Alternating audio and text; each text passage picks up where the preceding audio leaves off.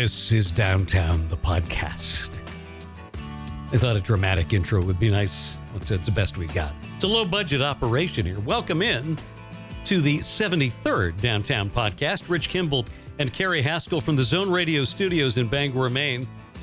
The home of our daily show, Downtown, which airs Monday through Friday, 4 to 6 p.m. on Zone Radio, streaming audio at our website, downtownwithrichkimball.com.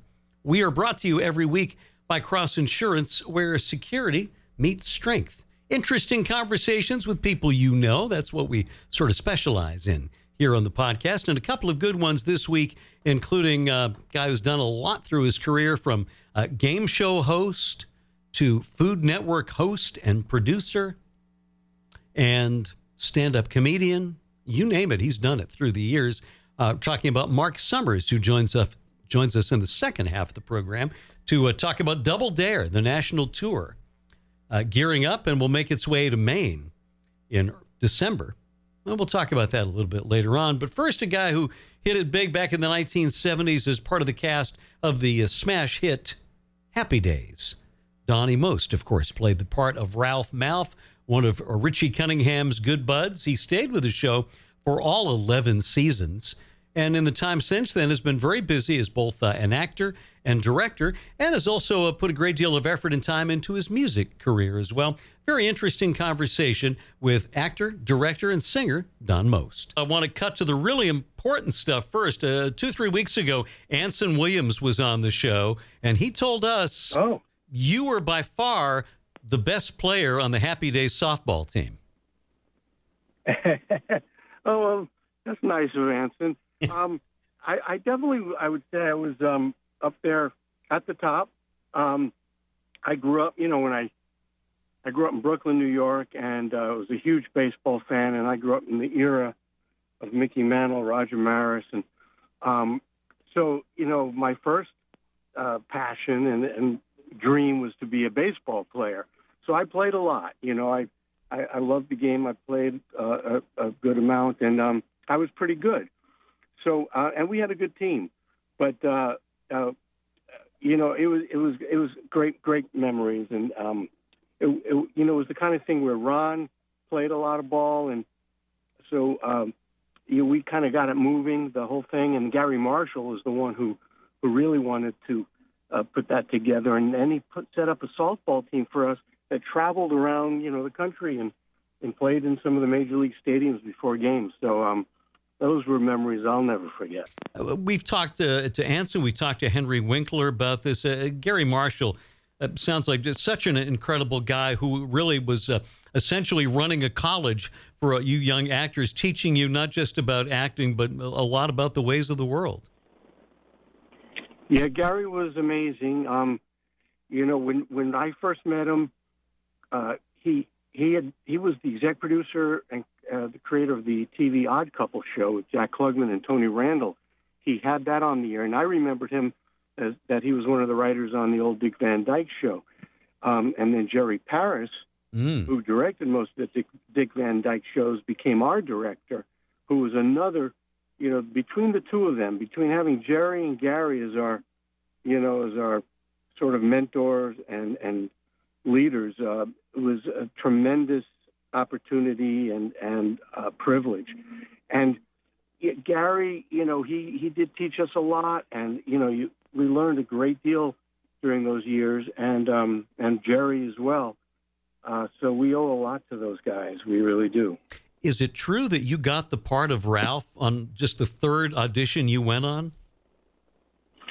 No, no. I, I think that got mixed up with something else. Ah. Um, no, I, I, I was pursuing, you know, the whole singing. Actually, it was singing first. But I was uh, going to a studio, a class in in Manhattan. I'd take the subway from Brooklyn in, and I was 13 years old. I'd go in for my classes, and I, and then um, then I shifted more of my focus into acting when I was about 16, and then I started getting, you know, a lot of. I, I did a lot of TV commercials and some a little bit of TV that was there wasn't as much being shot in New York then. Um, and then I came out to LA and I landed a few guest roles. So, um, but then maybe what they meant was my third TV show. Uh, but probably what you read was um, I had three auditions for Happy Days. Okay. So okay. so I went in. I went in and met with the producers, you know, and we talked. So that was my first interview. Then I had to go in again and read uh, for Gary, Gary, and about uh, I don't know ten other people in the room, you know, from the network and and Paramount executives. Then they called me back a third time for a screen test, and that's that's how that happened. So that's probably where the the number three got in there. I would guess. I'm sure, obviously, it's a huge professional commitment too to be in a series that's successful and is on the air year after year. And, and certainly, when you do a show like that early in your career, it sticks with you. And you, every airport you go through, there's probably somebody who says, "Hey, Ralph, how are you?" But but what are the benefits uh, to you of being in a show that is so beloved, that's such a part of the landscape of American popular culture? Yeah, well, that's a good question. You know, I think um, Anson and myself and every everybody connected with it. Um, I think we appreciate it more and more uh, now than more so than when we were younger. You know, it was all happening so quickly, and we were pretty young. I was 20 when I started the show, so you know, it's it's like a whirlwind, and you you're you're thrust into the twilight zone. It felt like to me. You know, I, I always say. So it's hard to comprehend what's going on, Mm. more or less appreciate it. You know, it's really hard. But um, but now I, you know, you talk about the benefits. I, I it's I, I really embrace it and and appreciate when I travel around. You know, the warmth and the affection that people have for that show and for our characters and and and emotional emotionally how it affects them. Because it meant so much to them um, being in their living rooms and maybe a lot of people talk about how it got them through hard times and this and that and so it's really it's it's so gratifying to to hear that and the benefits um, you know for a while it was a mixed so a mixed kind of a, a blessing because with the success you got so associated with that character and because we were so big and and it was a very specific kind of sitcom a genre that it was hard you know, I set out to do more dramatic work than than comedic, and I just land the part that I got known for was comedic. But then it became very hard for me to do the kinds of roles that I always that I had been doing and that I wanted to continue. Um, but it's getting so much better um, more recently, I guess, because of the time that has passed, and certainly I'm not a teenager anymore, and, and with the age and everything that have changed. So, you know, I've been doing a lot of different roles, which I love, all different kinds of roles. I just did a film uh, in Michigan, um, and I did one a year ago with the same company. It's coming out in November in theaters nationally, and it's a very different role. It's a pretty powerful, dramatic role. A movie called MBF, aka Man's Best Friend. And then I just did another one with the same company called Lost Heart, another really great script. So, and and I'm getting ready to do the play um, art. Yes, I, I wanted to mention that. I, I saw that on social media. Man, that is that is such a wonderful show. For for anybody who doesn't know and isn't familiar with the play, can you talk a little bit about the the subject matter, what that's all about? Yeah, um, and, and just to preface it, it, it won the Tony uh, when it was uh, on Broadway in 98, 99, and um, as best play. Um, and it's a it's a fantastic piece. It's three guys who have been friends for about 15 years. Uh, they're little, you know, different jobs, different sort of personalities, but they're but they're friends. They get you know it's work. But my character Serge, uh, he, he goes and buys this painting, a very modern painting, and it's sort of it unra- it starts to unravel everything in their friendship because they can't believe because he spent a lot of money, and you know it's like this. It's it's a modern. I, I don't want to say too much, but Right. his friend is a ga- is aghast. He's devastated that his friend would have spent two hundred thousand dollars on this particular painting, and it just leads into all kinds of layers and and um, you know different aspects of their friendship and and so it's beautifully written and and it's sort of a tour de force kind of piece for actors, you know, because um, it's it's just this verbal this verbal um, you know onslaught back and forth between all of them. So I'm really looking forward to it. I'm doing it up in uh, Ontario, Canada, and uh, so and I, I re- also done another play called Middletown not too long ago, with um, some with Cindy Williams, as Oh, a matter of fact, and Dee Dee Khan and Adrian Zmed.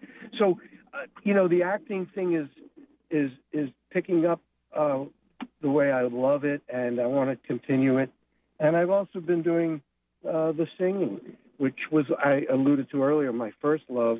I was actually singing in a nightclub act in the Catskill Mountains of state New York when I was 14, 15 years old.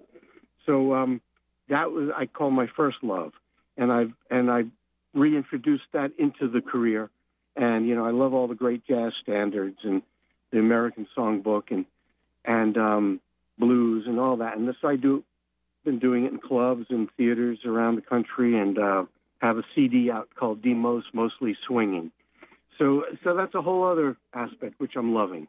We're talking with Don Most here on Downtown. You've also directed three feature films uh, through the years, including, and this must have been a, a really interesting experience for you. You directed Ron Howard's dad, Rance, in the film Harley's Yeah. Hill. Yeah, yeah, that was a that was a great uh, treat for me. Um, yeah, the first film I did was a movie called The Last Best Sunday back in '99. Uh, a very dramatic film, mainly two characters, um, and it's very well received. Uh, you could, it's actually now uh, been re sort of distributed. It's out on Amazon and you know I think a few of the other uh, outlets. Um, and then I did a movie about five years later called Moola, which was a more comedy drama, and uh, had some great people in that. Uh, uh, Treat Williams was uh, had a nice role in it, and then um, William Mapother and a, a lot of really good people. Um, and that's more of a, like I said, a comedy, but it gets very, it kind of gets dramatic and very heartfelt. It, it's a real feel-good movie, and that's also available on on most of those outlets now. And then the one you mentioned, um, I did a, a, a third film I did was a family film, in a, a, really sweet film. A friend of mine asked me, uh, she has a company and asked me to do it, and I liked the script. You know, it was a young girl on a ranch and and a wild horse. You know, one of those kind of films, but it was really nicely written. And there was a part uh, for the guy who was sort of in on the ranch, who was like the cook you know, and but more than a cook, almost like the uncle, almost like an Uncle Charlie, you know, and um, and so we, so I can't remember how it came up, but Rance's name came up, and I went, oh my God, that would that would be awesome. I hope he'll be available, and hope he'd want to do it. And you know, Rance and I had known each other a long time, obviously from uh, the start of Happy Days, and and and he he was always we we we got along great. He was a fantastic guy, and um and he had a lot of respect for me and was a fan kind of. And so um he he agreed to do it. And it was uh, it was what a what an experience it, it was for me to get to to direct him. And it was tough because we had to shoot very fast. It was low budget and uh, we had to shoot very quickly but he was uh, what a trooper he was you know hanging in and doing uh, the ultimate professional You also So, had a. um, yeah that was sorry Oh no! I was just going to say you also had a terrific run, a memorable one as Rusty Pillsbury on Glee. What was that experience like for you? Yeah, that was really great. Um, yeah, I, I got to play you know, a recurring role on that as the father to uh, to Emma, the character Emma, uh, uh, played by Jayma Mays, and um, and the you know it reminded me some a little bit of Happy Days in the way that they had you know their crew and the cast, how well they all worked together, how what a great oiled machine it was, you know, and um, you, you just feel it, you know, the the level of professionalism and talent, and um, it, I just really enjoyed the experience, and it it, it reminded me of Happy Days when we got to that place when, you know, we were so well well oiled, so to speak. Um, and and uh, the people there, everyone in the cast was that I got to meet were, were so welcoming and really terrific. You did a couple of episodes of Star Trek Voyager. Is that the kind of thing where once you're in that sci-fi family, do you keep getting invited to Comic Cons for the rest of your life? Uh, well, I have got invited to a couple of the Star Trek conventions in Vegas, the yearly one, which was fun, and um, and and a few others. a few others as a result of that. Not not you know an inordinate amount, but um, a few. And and I, I don't go to a lot of them, but once in a while, uh, it's it's really um, nice to get out there and and meet everybody and and and take in that whole experience because it is something. you know, it's fun. Well, the website is donniemost.com. If you get a chance to see Don singing his music uh, with a, a, great orchestra, it's wonderful stuff. The music of people like Sinatra, Bobby Darin, Dean Martin. Uh, we've enjoyed your work for a long, long time, Don. So great to talk with you. Thanks for being with us this afternoon. We wish you continued good luck and success. Uh, I appreciate that so much, Rich. That's Don Most here on Downtown, the podcast. When we come back, we'll talk with Mr. Double Dare himself. Mark Summers next. Since its founding in 1954, Cross Insurance has grown from a small family owned agency that started in Bangor, Maine, into one of the largest super regional insurance agencies in New England. With a network of offices throughout New England, Cross Insurance works with top carriers to provide maximum value to you, your family, and your business. We are proud to be the official insurance broker of the New England Patriots and would welcome the chance to provide security for your team. For more information, visit crossinsurance.com. Cross Insurance, where security meets strength.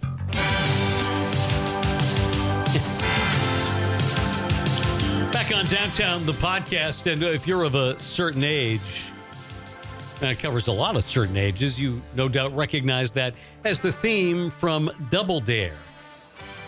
Our next guest was the host of that show and is touring the country with Double Dare Live. He's been a Food Network host and producer as well, a stand up comedian. He's done a lot during his career. And uh, Mark Summers joined us recently with our friend Danny Cashman of The Night Show here in Maine to talk about the tour of Double Dare Live and more. Mark, thank you so much for stopping by. Thank you for asking me. You know, none of this would have happened without Dan Cashman. He's, no. he's the glue uh, in Maine for whatever I do here. I, you know, I'm the only human in the world who comes here often from California. I mean, I couldn't come from a further spot, but I'm here all the time because of this man, actually. Yeah, how did that happen? How did you guys form this uh, relationship? Dan, you tell the story. I stalked Mark Summers. That's exactly right. Beginning and the end of the story, right there. How old were you when you first contacted me? I contacted you when we were doing the second version of the night show, so that would have been uh, I was 23.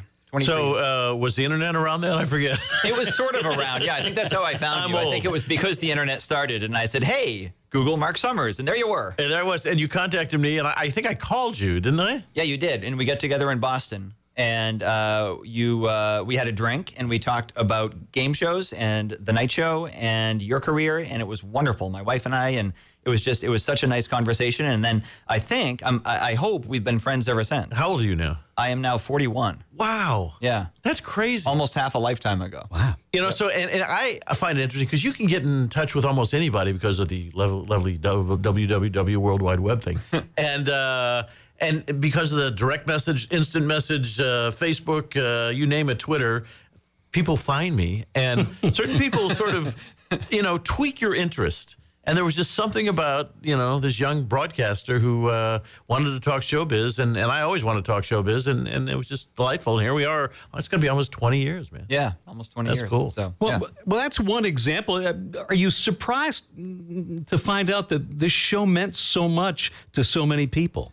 I didn't realize it until the last few years. We started the show October 6, 1986 uh, in Philadelphia. Of course, went worldwide uh, after that and uh, across the country anyway. And um, I was just a guy who was 34 years old and trying to get a job. So we were out there playing game shows, but I didn't know the impact it had on a particular generation. And when it got brought back uh, last year and we toured it, my head exploded because everybody had a, a, a story, a memory, uh, a birthday party, something that this show touched in their life. And uh, it's kind of touching to me because we do these meet and greets, and and I just didn't get it. And now I'm I, I've actually at 67 and a half, I finally do. Well, and now a whole new generation gets to see the show. My son and I uh, enjoyed it during SpongeBob Week. The, Oh, yeah. the second season of the reboot. How was that? That was cool. Yeah, we did 40 season one, and then we did a bunch of specials. We did a uh, WWE week, we did a SpongeBob week. Uh, coming up soon is a Halloween week, and then we did a, a Christmas week as well. Uh, but the cool part is we are coming here to Bangor, Maine, and uh, because my phone is so slow and it's not working, I'm going to actually.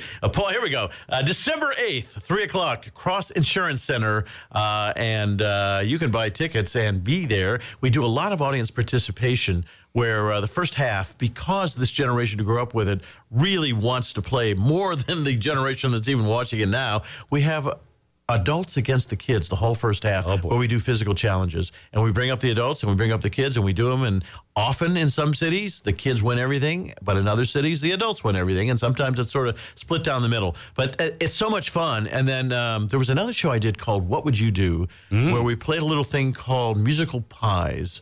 And for some reason this part of the show just makes everybody giddy. And we bring eight or 10 people up and we play musical pies. And then we pick uh, four families out of the audience. We select two to play. We actually play Double Dare. We do a uh, obstacle course where we give away, uh, if you uh, get all eight obstacles in 60 seconds or less, you win a thousand bucks right there. And so there are not many shows where moms and dads and kids can play together. And that's why I'm so thrilled to be doing this.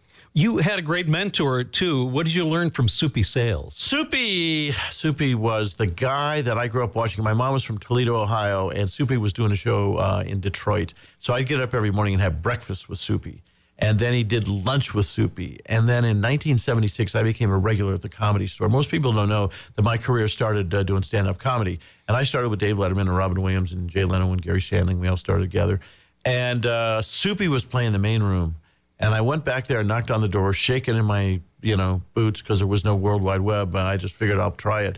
And we became very good friends. What he didn't know was when I was going to school in Boston back in 71, 72, I lied to him and told him that I was doing a documentary on what makes people laugh.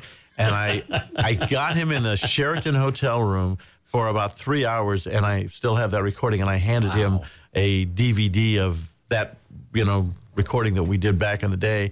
And then we became fast friends. And I was at his house and we would go to lunch at the Friars Club. And I was always pinching myself saying, I can't believe I'm sitting here. The guy that I uh, looked up to is, is now my friend.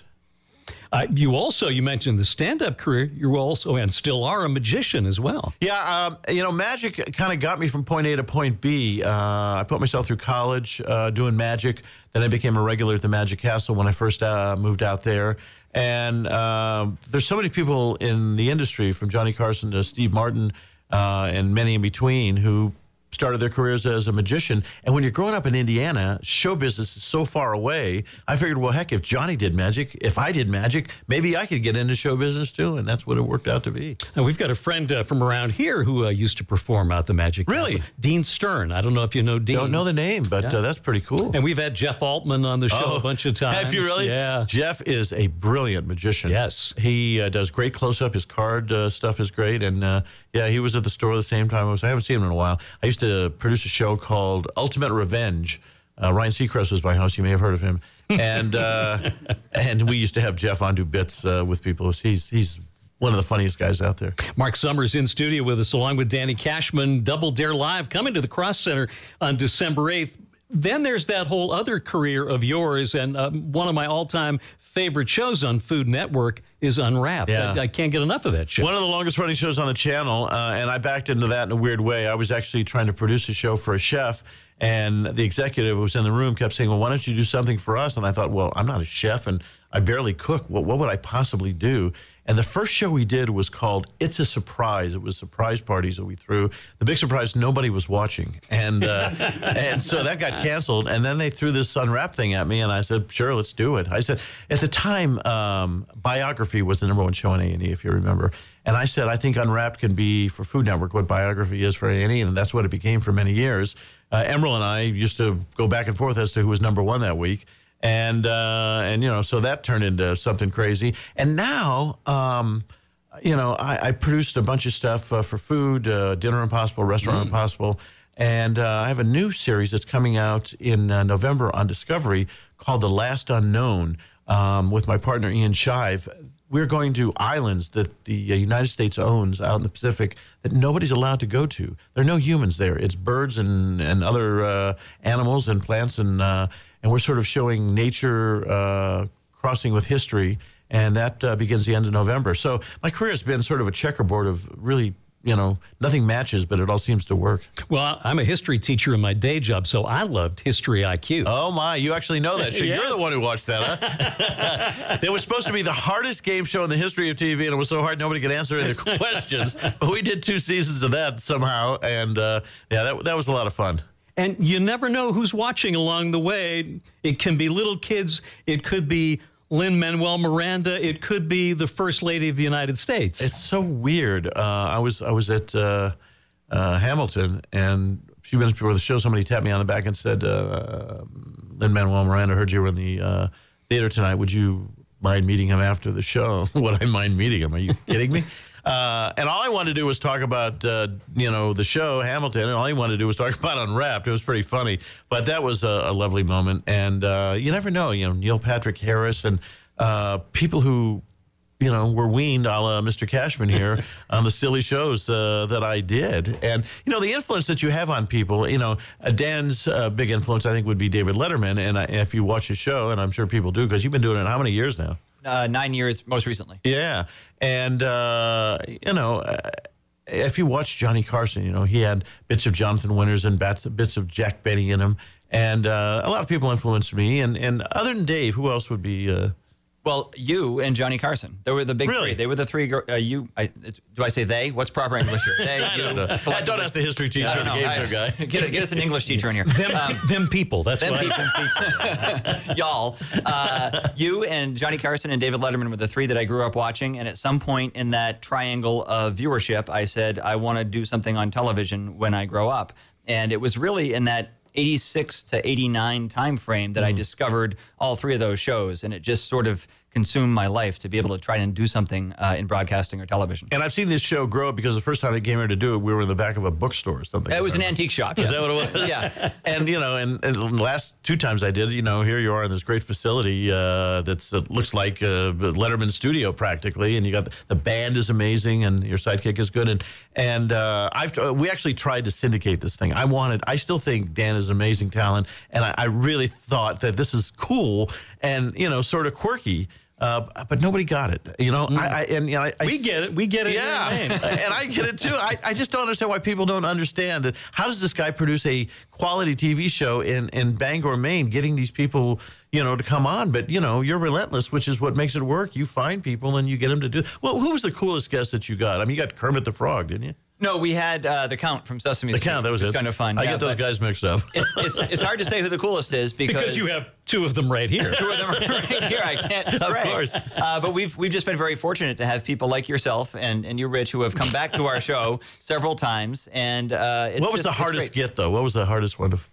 Uh, gosh, the hardest get I would say is Your dad, right? My dad was a tough one. Yeah. No, I'd say Paula Cole. We had to go back to her several times until she finally agreed to do the show. We did it in Westbrook, and uh, now we're talking about having her back because she had such a great time. I believe because she had such a great time doing the show. Yeah, after you do it, you want to do it again. yeah, because I think people have visions of like Wayne's World and, you know, maybe one camera and perhaps this is on public access. They don't read the whole email because it's a bit wordy.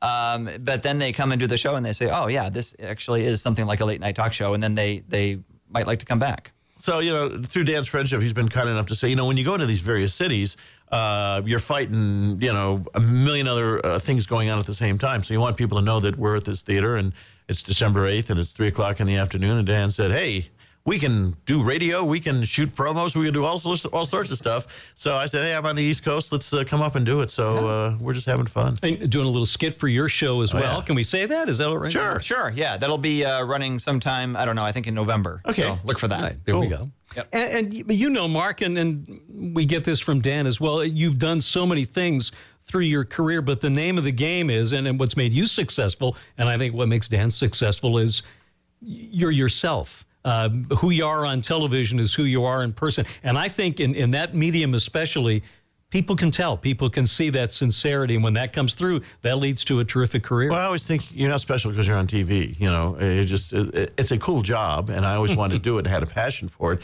and I was lucky enough to pull it off. Um, but you know, I, I, I do most what I've done my entire career for free because it's just so darn much fun. Um, and I, I, feel bad for people who get up every day and hate their job. I mean, I can't imagine uh, doing that. So, um, you know, I feel honored that people have followed me for almost 40 years now, which is frightening. Um, and I love the stories, and I love the people who come to these theaters. We've been doing, uh, I've done up to this point 60 cities. Mm-hmm. Uh, we've played all the Fox theaters. We played the one in Atlanta, played the one in Detroit. Um, and they're beautiful, 3,500 seats. I don't know how many people uh, this these place. About 5,000? Five, six, yeah. Yeah. yeah. So, you know, you hope to fill it up or at least uh, half of that. But, you know, it's December. It's uh, near Christmas. It's a good family time. Uh, you know, you can celebrate the, the holiday season together a little early. So, uh, you know, we hope people come out and join us and participate and have fun. December 8th, Cross Insurance Center in Bangor, Double Dare Live. Marc, thank you so much for stopping by to visit with us. Thank you very much. And Dan, thank you. Oh, thank you. And Dan, thank you. I'm happy. I'm just happy to exist.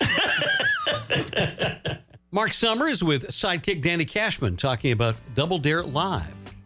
Check and see if it's coming to your town or city this fall and early winter. Should be a heck of a good time right there. Our thanks to Mark, Danny, and also to Donny Most. And thanks to you for joining us on this week's podcast. We'll see you next time on Downtown, brought to you by Cross Insurance, where security meets strength.